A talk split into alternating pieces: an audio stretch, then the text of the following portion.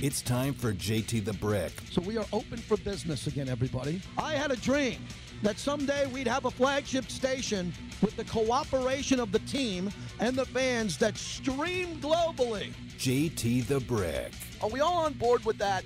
Because if you're not on board with this, you're going to have to enter a mental asylum. If you're not on board with this, it's going to drive you nuts. Jackpot, baby! And now, here's JT the Brick. Out of the gate, JT coming to you live from the Intermountain Healthcare Performance Center in Henderson. Raiders HQ. The GM, Dave Ziegler, will join us in a few minutes. As I'm excited to be in the building again, coming off the draft, excited to talk to the GM here on Raider Nation Radio 920 AM, coming off a massive three or four days in Las Vegas. How's everybody feeling? Coming off the high of that incredible event, how it showcased Las Vegas and how the Raiders came out of the draft on day two and what they were able to do with undrafted free agents, what they're able to do before the draft, and what the Raiders need to do after the draft. Busy show today. Jeff Sherman will also join us from the Westgate a recap of gambling with the draft, also how the NBA odds have changed since the Lakers and the Nets are not with us, and are there any underdog teams that look like their odds are getting shorter? We'll talk to him, and then more of you and the recap. Yesterday was more about the party. Today, because we knew we were getting Dave, we wanted to dive into the draft and what the Raiders are doing with the roster. So, any questions you have, any issues, you can hit me up. If you got a question right now for the new GM of the Silver and Black, hit me up on Twitter. I'll try to take one or two at JT the Brick on Twitter there, and you'll talk directly. Remember, when I'm in the building, and whenever any of our shows are in the building, please pretend you're in the building because it's really important. That's the whole hook to this flagship station. This unbelievable studio that they built for us for radio and podcast is second to none from the TV studio right next door. So, with everything that's happening here with the Raiders, I hope you all appreciate it because I do. The access we get to the team and the access that the new regime is giving us as they kick off their run here, trying to get the Raiders to a Super Bowl in the next couple of years. We'll go uh, through a couple of the picks. I'm not going to go through every player that was taken here. I want to talk about a lot of the moves that were made before the draft, uh, what the Raiders need to do to tighten the roster the competitive balance of the AFC West, the history of the Raiders, and learn a little bit more about Dave Ziegler and his process and plan, which we've heard a lot about here over the last couple of weeks. There is a plan in place, and it's different than some of the plans of the past for obvious reasons. Al Davis ran this organization for many, many, many decades, and he was in charge of everything. Everything and people are great with that. He's a Hall of Famer. He had one of the greatest careers in the history of the NFL. We've had a bunch of other GMs who have come and gone. Some have done great, others have struggled, and now there's a new GM here who's going to get an opportunity for years to come to take that Raiders team and get it to the next level. The plan is in place, as you know, coming from his experience with the Denver Broncos, which has an historic rivalry with the Silver and Black, and the New England Patriots that have a pretty good rivalry with the Raiders, too, dating back to the Tuck rule and the fact that they've been king of the NFL for over 20 years, uh, 20 years total. And uh, the Patriots are still a team that the Raiders are going to have to deal with, especially this upcoming season. We don't have the schedule, uh, the dates, but we know the teams. I'll ask him about that. Schedule release is coming right around the corner here in May, so we'll get into that and especially the impact that the Raider Nation is going to have on Dave and his family as they settle here in Southern Nevada, which you know I'm very pro Vegas, and we'll talk to him about what that experience has been like. A lot of NFL teams are now trying to get their players in the building, high end draft picks. A lot of teams made trades, a lot of teams went back in the draft. But as we sit here today, there's a lot of news in the NFL from DeAndre Hopkins and his suspension for PEDs to Baker Mayfield still being available in a potential trade from Cleveland. That'll have to happen or he'll get cut. And more importantly, June 1st, when some really good players will be available for the Raiders and everyone else around the league when it comes down to those cuts that are made for a variety of reasons. Players are released because they're banged up or injuries or their contract and their contract status. So, with all of that involved, I think the Raiders are off to a really good start with this team of Ziegler and Josh McDaniels. I think every Raider fan that I've talked to has been very calm, very cool and collected, and they like the plan that is in place. It's a different plan than John Gruden and Mike Mayock, who missed on picks and hit home runs with a few. And we're not going to know about these players here for a couple of years, but we want to know about their character. We want to know about their versatility and their ability to play at a very high level here. So we're excited about all this as we get going right out of the gate. And again, whenever I have the honor to be in this facility over the decades, if it was in Alameda or wherever we are now, in this beautiful facility in Vegas, it's a high honor to talk to you in the Raider Nation as we welcome in the GM of the Silver and Black as we get going. Dave Ziegler, kind enough to join us. How are you, Dave? You're all set. I'm outstanding. You're you? great to see Thanks you. Thanks for having me. Thanks for coming in. Oh, I love it. And I got to ask you, because we got a lot to cover here, what did it look like to you when you didn't have a pick in the first two rounds, but you looked out at that sea of humanity in Vegas? That must have been outstanding for you to see. Yeah, it was awesome. I mean, it just, you know, just to see all the um, all the people flock out here to Vegas, which we know is an outstanding city as is, and um, everybody dressed up in their you know, whether it was their Raiders gear or those were the people I was looking for. Yep, they were uh, there. y- Yeah, but you know, all the different fans and things like that, and just to see like how this event's grown. You know, and then seeing uh, the city of Las Vegas being able to support it. One, it looked like a great time. I know you had a great time. had a good time. I know Modelo is down there doing their. You know, the do- buckets of Modelo were flowing, We're no doing, doubt. we're doing their thing, and you know, the M had their event, and um, just a cool, you know, just a cool thing to see. I think the vibe here for me is like, um, you know, I know it's a new it's a new market, but it just seems like the right fit. Like Yeah. if the if the Raiders were going somewhere, the Raiders in Vegas, it just seems like a beautiful marriage, and it was a lot of fun to see all those people down there having a good time, and we were working. Um, and me and Josh were working and continuing to get prepared for the next day.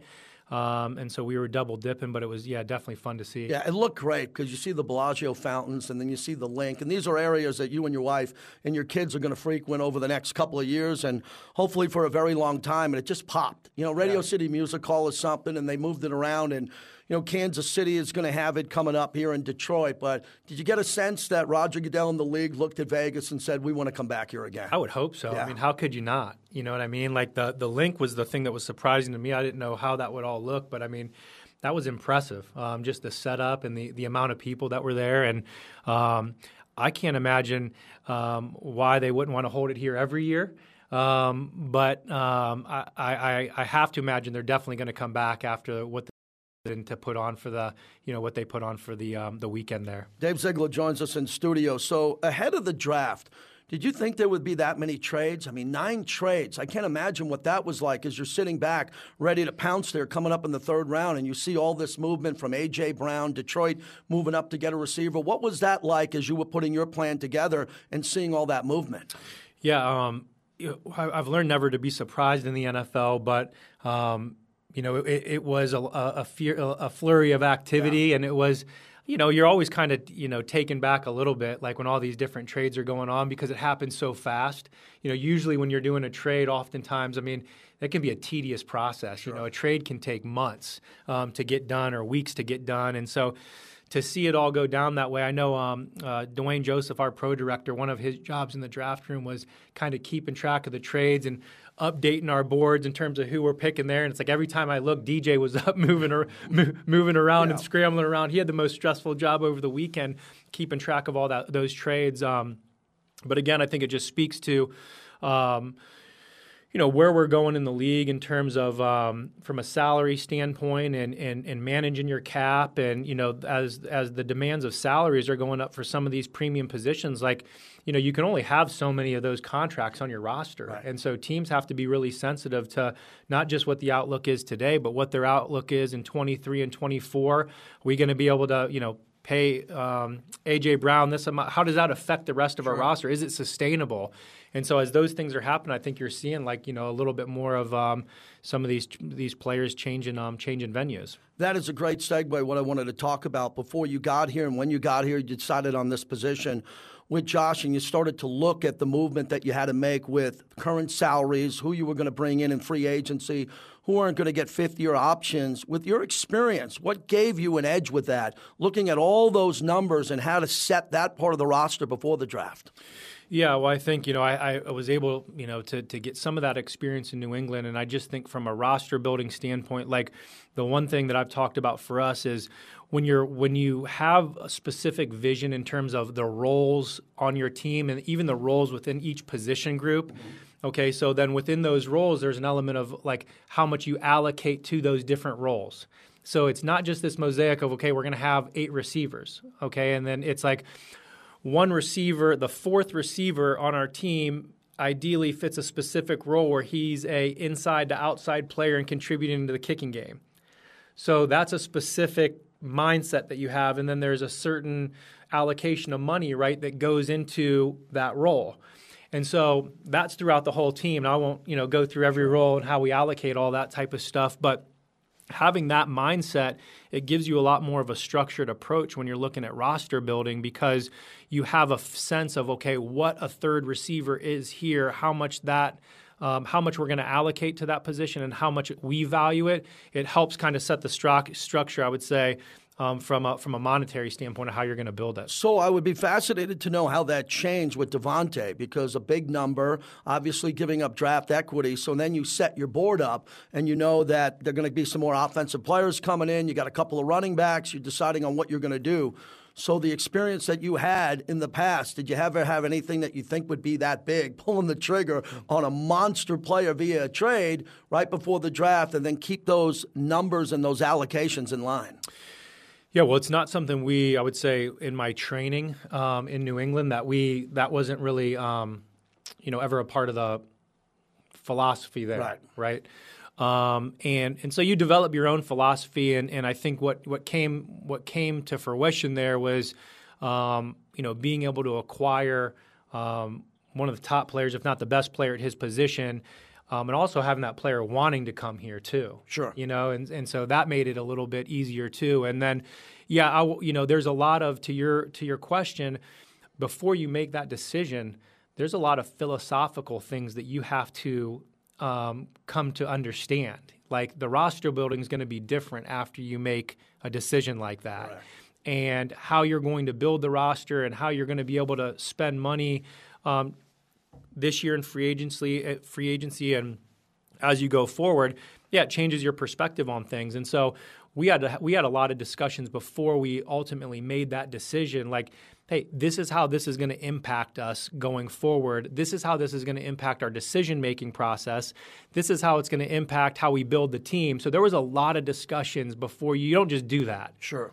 Um, you don't just do that trade unless, unless you, you know, maybe if you've um, institutionally been together in one place for 10 years and you understand how everything comes together. But this was a new situation. We had to we had to come to um, an agreement on a lot of things before we made that trade of like, all right, once we do this, like this is how it's going to be going forward. And, um, you know, the draft's going to be a, an important part of – this going forward. We need young players to um, contribute and have roles on this team. Dave Ziegler is our guest. One more on that. That must be fascinating now to put in your arsenal and your resume to say, with the experience you have and you have a long career in front of you, that you pulled the trigger on a deal like that before your first draft. You knew personally you'd have to wait for the third round. And then when you saw the run on the receivers early in the trades for that, mm-hmm. did that help you justify your decision even more that you made a great choice? Felt better. Yeah, felt a lot better, I can assume, right? Yeah, once that, that draft board was cleared out pretty quick of, you know, who those top receivers were. And so um, I think, you know, uh, again, I really wasn't necessarily looking for validation. We felt like ultimately when we made the decision, we, again, we'd thought a lot about it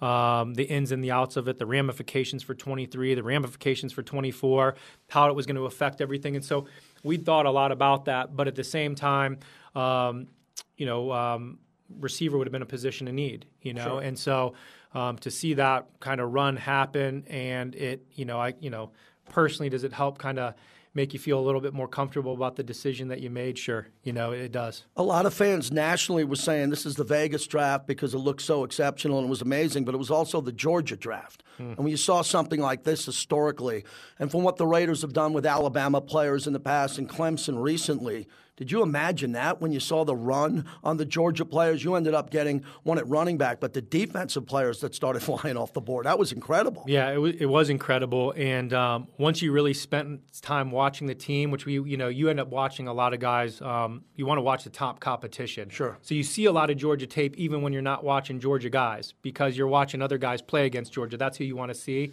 And so once I saw, you know, Georgia for the twelfth time, yeah. I wasn't too surprised. Three in the morning watching yeah, Georgia yeah, tape again. That all these guys went because they were so talented and they just had guys at every position on defense. I mean, um, I mean, a, credit to, to, to those guys down there and their recruiting staff and being able to get those players in and keep those players with the transfer portal now. It's hard to keep those players and find a way to utilize them um, and find roles for them as a tribute to those guys down at Georgia. They do a great job down there, obviously.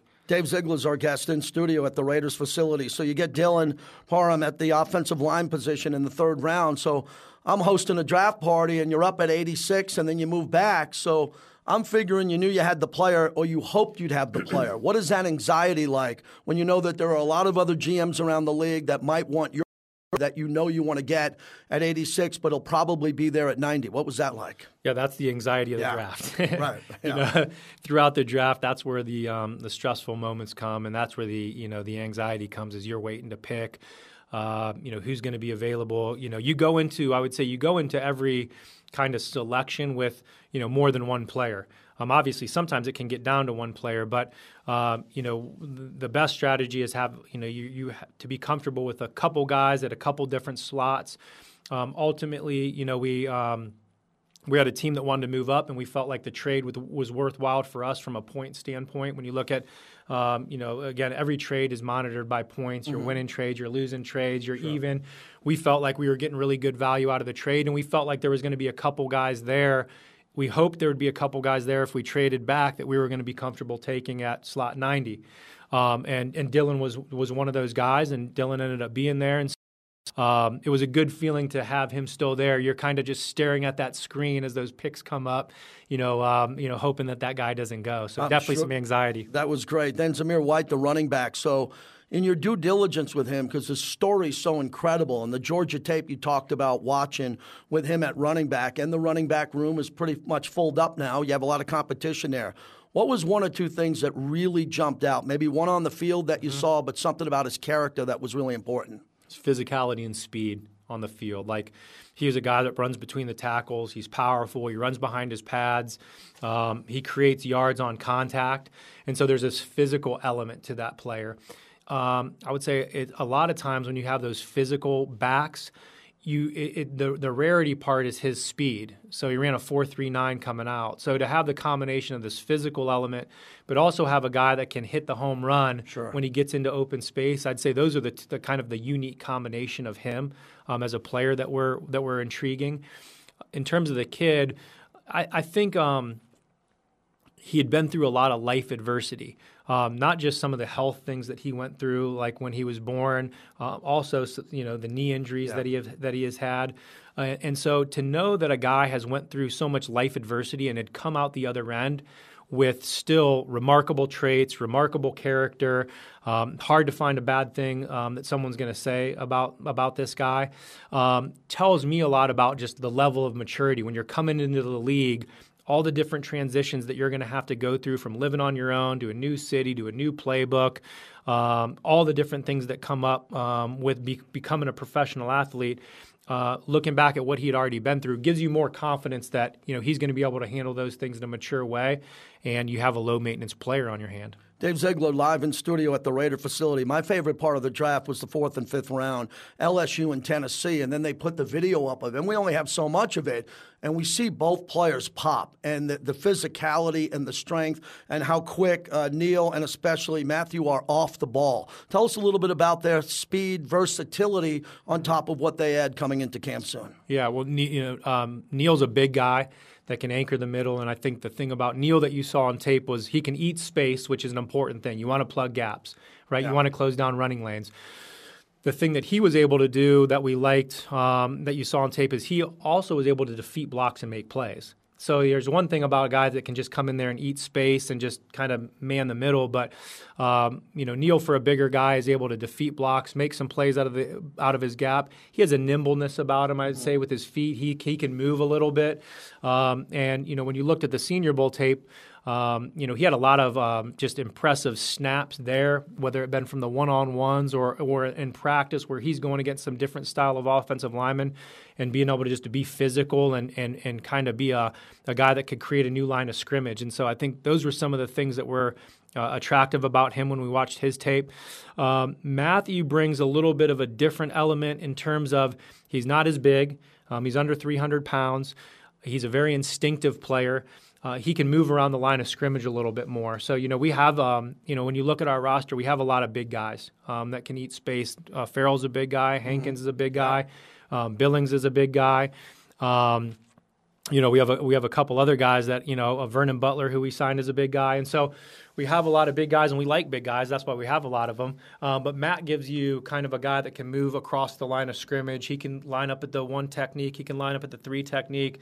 Um, we hopefully have some versatility to line up, you know, four or five technique. And there's a, a little bit more of um, he, he's really efficient at defeating blocks and finding the football, making plays out of his gap too. But he can do it from he he showed the ability to do it from different spots. And so it's kind of a different piece inside than some of the guys that we had. And and, and again, another guy character um, very high. Yes, uh, we saw that with Vince Wilfork with the Patriots. When you have a guy that demands a double team, and then the Patriot running back, uh, excuse me, linebackers when you were there that were able to make plays a little bit easier mm-hmm. because of the scheme and being able to attack and knowing that there wasn't a problem up front. Now we stay here in Las Vegas where you have the depth at that position, or at least growing it and you have Chandler Jones and Maxx coming off the edge. So the fact that you didn't get a linebacker until the undrafted free agents, when you looked at that, did you feel like this defensive line had to be solidified because everything will be better from the linebackers to the secondary after that? Yeah, I think that's right. I think just philosophically, like building it inside out is is um, you know something that we've always believed in, and you know having those big guys up front, like like you just said it, they they eat space, they keep players off those you know off yeah. those guys at the second level. And um, you know we're excited about the guys that um, we got in college free agency there, and um, not to say that you know again we're looking to improve every position uh, constantly, um, but you know having a big strong defensive line does give you some gives those guys at the second level some relief some relief. Do you believe that uh, just historically where you've come from and your tree and what you like so much about this, the undrafted free agents is something that you want to explode on? That's going to be part of your namesake. What was it like after day three and getting all these scouts, new scouts, people you've known, people in the building? Take me through that process and how difficult it was, fun it was, and how ready you were for it. Yeah. It was really it was one of the most efficient processes I've been a part of. Outstanding. Um, Champ Kelly, our assistant GM, and and um, some of our other um, area scouts, our national scout Sean Harak, Andy Dangler, Dewan Daniels, and a plethora of the area scouts. Um, but those guys really took the lead on, I would say, getting it organized, um, getting it set up, tiering out the different guys. You know, the A tier, B tier, C tier players, if you will. Um, having a lot, having a lot of dialogue, dialogue with the players um, you know, through the through the process where, um, and I'm talking about even back in March, where you're zooming guys and being able to kind of um, get to know players, recruit players to a degree during that time. Um, so we were really ready for it. Those guys had done did a really good job of being prepared. And once the bell rang, it was man, we were ripping and rolling, and yeah. and, and before you knew it, um, you know, our class was we, we were good to go. You know, and we we filled out our class with the guys that we wanted to at the positions that we wanted to. Now you're talking about you're looking more at need. Yeah. You know, we we talked a lot about the best available player throughout the draft, but when you get into college free agency, you're still looking for the best available players, but you're also looking like, okay, we need to have 12 receivers, you know, at mm-hmm. camp, mm-hmm. or we need to have so many tight ends, and so there's much more of a focus on need. But um, I can't say enough about you know what our group did. Uh, and I would say that's been kind of a theme that's been um, something that's been impressive to me um, since we've been here on the scouting side. And I know Josh would say the same thing on the coaching side. We've brought a lot of new people in. Um, and uh, you know, from a, we started in April, um, you know, a small group of us getting ready for the draft and kind of just working from the, the draft, mm-hmm. uh, each position top to bottom. We hadn't spent a lot of time together, and, and we talked about it at the end. It was like we felt like we'd been working together for five years. Um, it was just kind of that level of continuity and and um, uh, a bunch of guys, kind of uh, low ego guys, driven by team, and it's been a it's a really cool process. So again, hats off to those guys. They did a great job in college free agency. Last position group. I want to go back to the offensive line. June first, post June first. Do you think there'll be an opportunity? It could be a big name that gets cut on cut down. It could be an injury. Someone got banged up. How important is that now with the development of Alex Leatherwood? What you have with Kolton Miller? What you did in the draft with your first selection to maybe find one more player? How do you find that added depth still on the offensive line? Yeah, well, I think um, one, we are really excited about the guys that we have on the offensive line and, and their development. And, and um, I've said it before. I think we have a, a lot of guys that are ascending players there um, that are going to continue to get better. Um, but at the same time, like you, like you mentioned, and I would say whether it's the offensive line, really any position, like um, post June first, um, there'll be some players there. Um, you know, there's there's trade opportunities. You go into the preseason, you know, as, as um, different position battles develop, and then other teams are looking at, you know, they want the young guy to play, then the you know the older veteran guy gets cast to the side, or the, um, the cut down at the 53 when there's going to be players available there. We're going to always look at all those avenues to add players, and the offensive line. Um, you know, I, I, would say you can never have enough of them. Sure. Um, you know, because it is a play, it is a position where there is so much development that takes place because the college game is so much different than the pro game when it comes to run schemes and pass protection and things like that. And so, you have to, if you're not, it, it, quarterback's no different. Like I think you have to be, you know, you have to kind of be in the quarterback market all the time too, um, to to to find players because that's that's a position that there's a developmental aspect to, and so. Um, whether it's the offensive line or whether it's anybody any other position, we're always going to be um, whether it's um, through our league contacts and finding out what where teams are at in terms of their roster or what actually comes across the waiver wire. Um, we're going to be you know dialed into those spots and looking for players. Dave, as we wrap this up, how much do you and Josh love competition? You came from one of the great organizations in football the last twenty plus years fans want to know that level of competition. There's been previous coaches who have been real competitive too. We know their names mm-hmm. and other executives here. But what make you two as a team ultra competitive, especially with the calendar flipping now to May as we get to June and you get everybody here in house? Yeah, it's a good question. I think um, you know we have had we've been very fortunate to spe- to experience a very high level of success throughout our careers. Um, you know, from myself, um, you know, I started in the league in 2010, and um, I, there's only been two seasons where I haven't been in the playoffs. Um, you know, four Super Bowls. Um, and you know, Josh is his streak's even a lot longer. His streak is insane. His, his streak's insane. Yeah, it's a lot it long. Is. It's a lot longer than mine. So, um, I don't know. Like once you taste it, um, you know, it's it's a taste that never leaves your mouth. And so, like and, and also knowing what it looks like and what it takes right? So we've seen it we know what it looks like we know what it takes and and we've tasted it. And so that drive for us um, i would say is just um, it's all we really know because it's all we've experienced. And so um, you know we, we're competing at a high level i'm competing today Sure. You know, I'm competing against that checklist I have in my office of all those things that I need to get done that I think are going to help improve the team and help improve this organization. And for me, it's a it's a race from the, the time I step in the building until the time that I go. And I know Josh has that same mindset also. So it's really um, it's, it's it goes beyond just the field too. It's you know we're we really are kind of we're always talking about the way that we can improve every single aspect of the organization and um, whether it was the um, you know the draft process. Uh, I had a conversation about how you know what the post draft food was like. There you go. You, know and what the menu was like. The restaurants in this town. it's good to order in here in this town. Yeah, I can tell you that. No doubt. So um, you know we we're looking at all those things and. Um, Josh and I have been competing since we were 18 years old. You know, we were in the same wide receiver group, so we were competing against each other at that time for play time, and so it's just it's a it's just a natural um, it's a natural kind of a a feeling between the both of us of, of how we operate and how we move, and that's why we get along so well. I think what's so fascinating for you guys is the success you talked about, especially recently, and competing against the Raiders in the past, mm-hmm. and the history of the Raiders mm-hmm. and Al Davis. Mm-hmm. Have you had an opportunity to step back? When did that hit you the most? That man, I've been scheming against the Raiders and going against the Raiders and wanting to beat them, and now I'm a Raider. When did that hit you for the first time?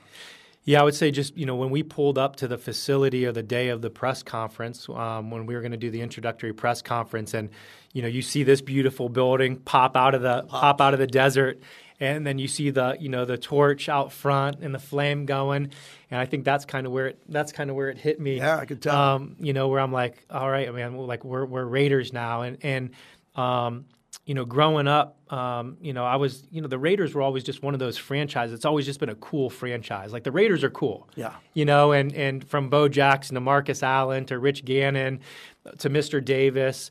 Um, and and uh, Charles Woodson, and you know, then Jerry was here, and you know, all those different people here, and just looking at this emblem here, like, um, you know, it was just uh, that moment when we pulled in and saw that torch, and just saw this building and saw the silver and black. It was like, man, we're really like we're really here. Um, we're really Raiders, and hit.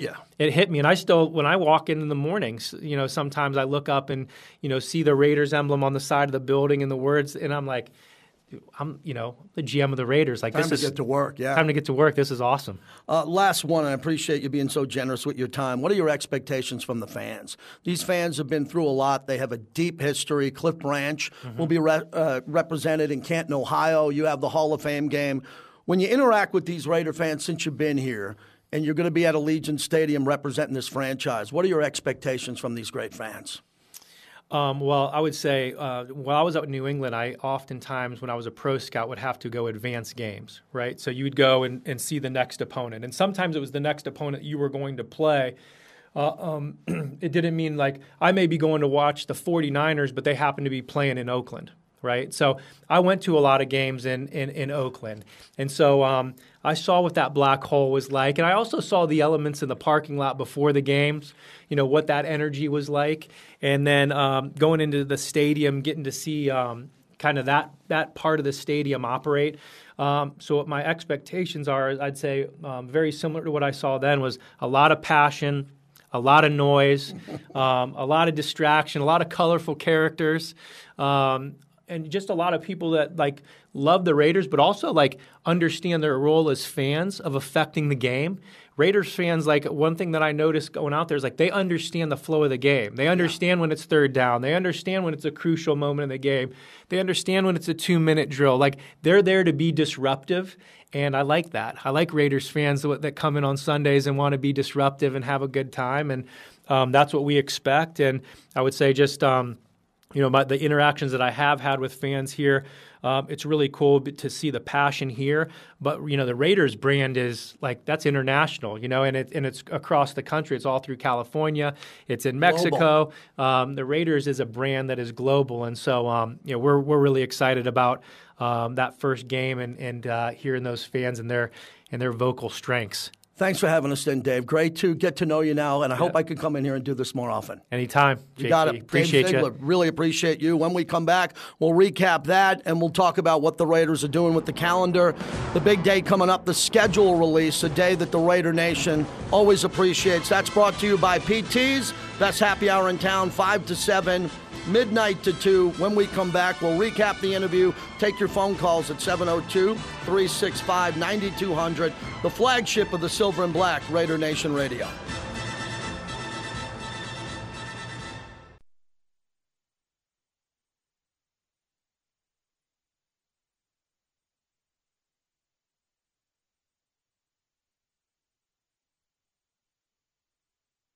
You know, I, I think what, what, we look at when we when we when we evaluate every position, uh, again, is is there's the way that we look at, at, at, all positions. There's different roles to, to be filled. You have sub running backs, you have change of pace running backs, you have first and second down running backs, and so um, there's going to be different roles to, to fill throughout that that position group. Um, you could look at you know defensive tackle. You're going to have guys that play in sub, guys that play in base. Same thing at linebacker, so on and so forth. So there's different roles, and there's going to be competition for those roles. And so, however that ends up filling, you know, kind of filling out, it fills out. And um, you know, we have a lot of talented players there, and, and so um, we always want everybody to compete. you know, everybody we want to have that mentality that they're competing for the competing for a, a spot and are motivated to compete for playing time and, and things of that nature. And um, running back will be no different. JT back with you. Dave Ziegler was just with me for about close to a half hour here in studio. Really appreciate appreciate Dave's time and really it's like talking to a laser beam. I've been doing this 25 years, interviewed a lot of executives. This guy is really locked in. I mean, I'm really locked in. I've interviewed him before, but never in person, and really excited about the conversation we had on and off the air.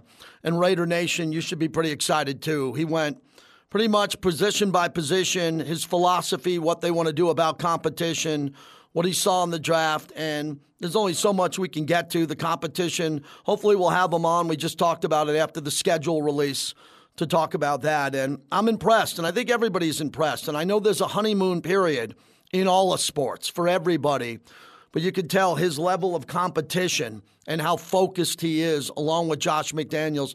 There's a reason they were teammates together in college and what they were able to accomplish at New England. And that kind of blew me away. You know, coming into the league since 2010 and only missed the playoffs twice with four Super Bowls, and then Josh McDaniels with six Super Bowls and what they bring to the table. Uh, the biggest part of the interview that you know I, I got from me personally, I don't know about you, is their taste for winning. I mean, these guys expect Super Bowls. They are not here to get to the playoffs. They're here to win Super Bowls.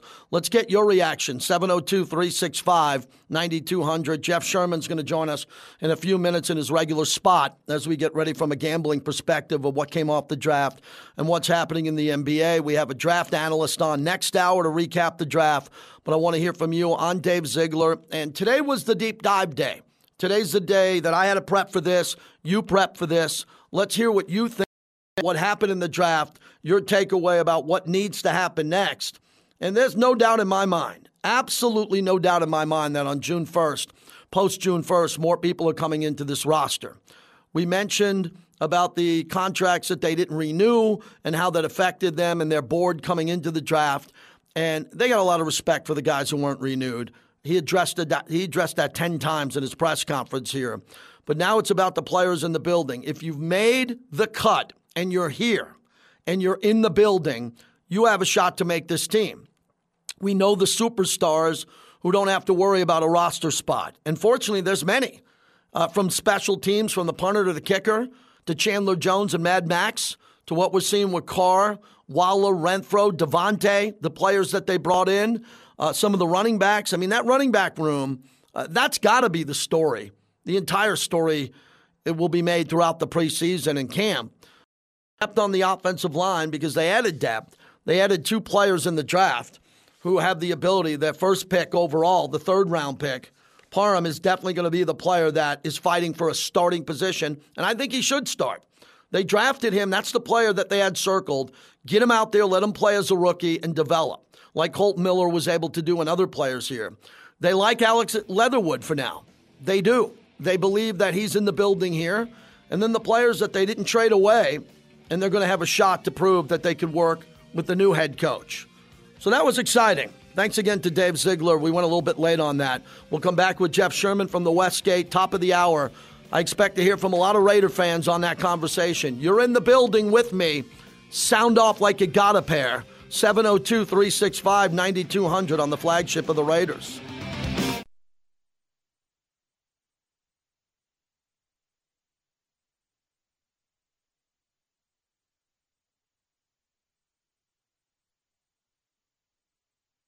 My initial questions, I'm just uh, thankful. I'm not really too familiar with the Raiders organization as a whole. And so I'm looking forward to getting to meet my teammates and uh, that coaching staff really soon. Um, really excited to be there be in town and get ready to play some football. It's about that time.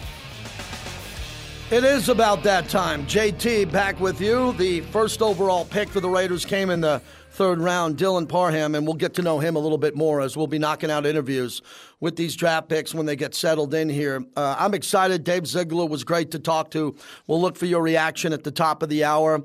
Jeff Sherman joins us in his weekly Tuesday spot. Uh, the uh, guy who knows the market as good as anybody when it comes to risk management as a handicapper over at the Westgate. Uh, Jeff, let's jump in. What was your overall big takeaway from the NFL draft from a gambling perspective? Who was able to win some money? How the handle looked, and what will we learn going forward? Yeah, I mean, we we had solid handle, you know, with it being in town, and uh, so it was the largest that we've ever dealt. Uh, the books, most of them came out losers again, as we do, because this is just such information driven, and especially when it started leaking out who the number one pick would be. So, you know, we talked last week. We had to close uh, the the betting uh, the night before, 24 hours before the draft started. But we did have them open in our other jurisdictions all, all the way until 5 p.m. Pacific. So uh, a lot of handle with that. Um, the the players did really well. As far as teams themselves, you know, we're in the same boat as moving some odds around. We thought the Jets did well. We lowered them from 150 to one down to 100 to one. Um, you know, along with along along the line of the Raiders getting Davante Adams using some draft picks, the Eagles doing the same thing. We lowered the Eagles from 50 to 30 when they got AJ Brown in the trade. So that's some effect of the of the draft itself. Oh wow! So the I thought the Eagles, Jeff, had an unbelievable draft overall, and the trade really made that a big of a difference over at your book. Yeah, lowering them from 50 to 30 is pretty yeah. large, and we did the same thing with New Orleans. We lowered them from 60 to 30, so that's quite a jump they made too with their, their draft picks. Uh, interesting with all the trades. How did that react in outside markets there also? Nine trades in the first round and how that affects the marketplace and the odds and people trying to win. Yeah, I mean that's you see things fluid because when the trades are happening and you think that's more impactful immediately, so you start seeing bets come across the mobile app on these teams. So we're quick to adjust and have to pay attention to that. So, you know, you don't expect the rookies to jump in as quickly, but when the trades happen, like I mentioned, AJ Brown, that's what's going to move things. Jeff Sherman joins us from the Westgate. One more on the NFL. You know, the quarterback market, there's still Baker Mayfield out there, and we know next year there's going to be a whole bunch of quarterbacks coming in there. Were you surprised Pickett went 20 and then Malik Willis dropped so far down where a lot of people had him on mock drafts anywhere from 6 to 20? Yeah, there's no doubt that was a surprise because we had his over under draft position at 15 and a half. So uh, far from that, but you know, from what we've been hearing about just there was other areas to concentrate on in this draft. And if you can't find the one that you think is going to be a franchise quarterback, it's really tough to go with them um, unless you're really invested in that player. So, you know, we knew uh, what Pittsburgh's position was, and they went with the, the local guy. But um, you mentioned Baker Mayfield, and he's running out of spots to go to right now. And, you know, from my guess, Seattle might be one of the remaining places, but there's not too many places. Uh, you know, Carolina out of the running with him, so um, it, it's a tough situation for him, and we'll have to see what direction the Browns go. Jeff Sherman from the Westgate. One more with DeAndre Hopkins in that six game suspension. Also, Christian Kirk to Jacksonville. Any movement with Arizona coming into the season? Yeah, that's one of the teams that we've raised up quite a bit. They went from 25 to 1 up to 40 to 1, and because of the confluence events that you just talked about. So, uh, a lot of movement and not much betting support for them at this time. Jeff, I want to get right to the NBA in limited time here. I couldn't believe that Boston wasn't ready in game one at the Garden and Milwaukee came in there. The physicality blew me away because it was all about Boston's physicality against the Brooklyn Nets. So, uh, talk about what's happening in this series so far as the reigning champs and Giannis stole that game and home court advantage in Boston. Yeah, no doubt. A large shift in the uh, series price. We had Boston minus two dollars before game one. Now it's Milwaukee minus one thirty. Boston plus one ten. The line for tonight's game, Boston has gone up to minus five point favorites uh, after opening four. So uh, a lot of support for the Celtics here. People thinking that they're going to bounce back, and be tough to see uh, Brown and Tatum have as poor games as they did in the in the first game. So you know maybe a little bit ahead of themselves in the first game, but uh, the betting public's expecting them to bounce back tonight. Let's talk about the price with the Heat and the Sixers. And the Heat were the best team in the East all year long, and people still doubt them. But now the 76ers, Harden looks like he's lost. Harden doesn't look like he's in any type of flow. Embiid is out, and they want to hurry Embiid back, which I think is a smart move because they're going to get eliminated pretty quickly. They have to protect home court. Tell me what you're seeing with 76ers Heat. Yeah, a lot of Miami from the tip. So uh, you know that that line is up to eight for game two. Um, and the series price we have Miami minus seven hundred, Philadelphia plus five hundred, and right now Miami is the favorite in the East at plus one fifty, and they're not the favorites in the title, but it's just because they're so large in their series price here, while Boston, Milwaukee have a closer to pick'em series price that mo- it makes Miami the favorite in the Eastern Conference at this point. Uh, Jeff, as we wrap this up, wow, the Warriors. Draymond gets ejected. They find a way to win that game. I think they'd win the series even if they lost that game. They couldn't drop two to Memphis, but all the momentum is switched back to them. What expectations do you have for Memphis going forward after losing a heartbreaker? Yeah, it's going to be tough because they're just a young team, and you know they learned a little bit last year losing to Utah. They won the first game and lost the next four last year in the playoffs to Utah. Now it feels like they're going through some more growing pains. Now they had a tough series with Minnesota. Now this is a step up, and Golden State comes away with the win. So now they got a free game to play with here to really put a stranglehold on the series. So Memphis just being young, they might be a year away, but uh, right now all signs are pointing towards Golden State and Phoenix. Jeff Sherman from the Westgate as we wrap it up. You know, Rory McIlroy doesn't win much anymore, but he's a hell of a golfer at Wells Fargo's championship. You have, have him as a heavy favorite at 10 to 1. How's the rest of the field there? And tell me about the price on Rory here to win. Yeah, it's uh, it's almost like last week down in Mexico with Jon Rahm, where the field is not very solid. I was, ex- I was a little disappointed with the field, but Rory the favorite at ten to one. We've actually seen some support on him, so he's down to nine to one. But then you go all, all the way out to the twenties for the next set of golfers: Corey Conners, Matt Fitzpatrick, Tony Finau at twenty five.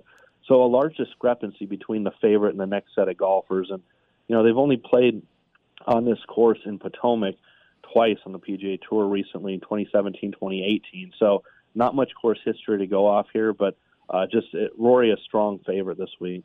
Jeff, finally, we're both based in Vegas, and the Golden Knights didn't make the playoffs, and that was a gut punch to our social lives, let alone the handle here with all the hockey fans that would come in, and especially the Knight fans who had the ability to bet so much. Uh, what what are you looking at now when it comes to the NHL and the future odds for the Stanley Cup playoffs? Yeah, we're we are expecting a dip in handle with the Knights not being in the playoffs at this point, but uh, we're still seeing solid support for the larger favorites. You know, Florida, Colorado, teams like that on a nightly basis. Right now, the Avalanche are seven to two favorites for the Cup. Uh, Florida nine to two. Then you get up to Toronto and Calgary at seven to one. Thank you, Jeff. We'll talk to you in a few weeks. Always appreciate your time. All right, thanks, JT. That's Jeff Sherman over at the Westgate, as he's the vice president of risk management. If you're going to bet the NBA in the playoffs here, uh, that, that doesn't seem to be a clean favorite for me. It's Phoenix and Miami. If we get Phoenix and Miami in the finals, that's a great final. That's an unbelievable final because they've been the best two teams all year long. As we all got wrapped up into the Laker drama, Kyrie Irving, Kevin Durant. But now that things are settling, and look at Milwaukee. If Milwaukee's able to go up, uh, go up two nothing in Boston, the series is over. I like Boston. I like Boston coming into this series, but Boston's got to play tonight like it's game seven. Bobby, you're a Celtic fan. Do you agree with me? I mean, this is a game. You, you split, you lose home court anyway. You go to Milwaukee, that's going to be intense. But you have to win this game. And I didn't see, I didn't see the pop from the Celtics. It looked like they had too many days off and they weren't ready to play. They looked like they was. They looked, they looked like they were playing in mud on They Sunday. did, It was yeah. horrible. They really got to come out tonight and establish the dominance between Tatum and Brown. That's Yes. that's the only choice. If they, I mean, Giannis is going to get his points, but if they let Holiday and the rest of them go nuts, this thing's over. Yeah, the problem is Giannis is a hell of a player and he can control Tatum. In the other series, Durant couldn't control Tatum. No one could. Blake Griffin couldn't. There wasn't anybody to do that. Milwaukee does have Lopez and Giannis that can make it very difficult for Tatum at the rim. So Dave Ziegler was our star guest today in studio here. A lot of the they took video of it. We were on camera for the whole thing. So that'll be at Raiders.com. You'll be able to see splices of that, and we'll play sound bites. We'll replay that interview on Friday. For those who have missed it, we are off tomorrow. We are preempted by the Aviators. And I love that because we're not preempted by the Oakland A's. I talked to Damon Bruce, my friend who's a sports talk host up in San Francisco. Dave Kaval and Damon Bruce were supposed to have a radio debate. And then Dave Kaval wanted to have a moderator and all the topics ahead of time. And Damon Bruce said, Get out of here. This A's deal is a disaster.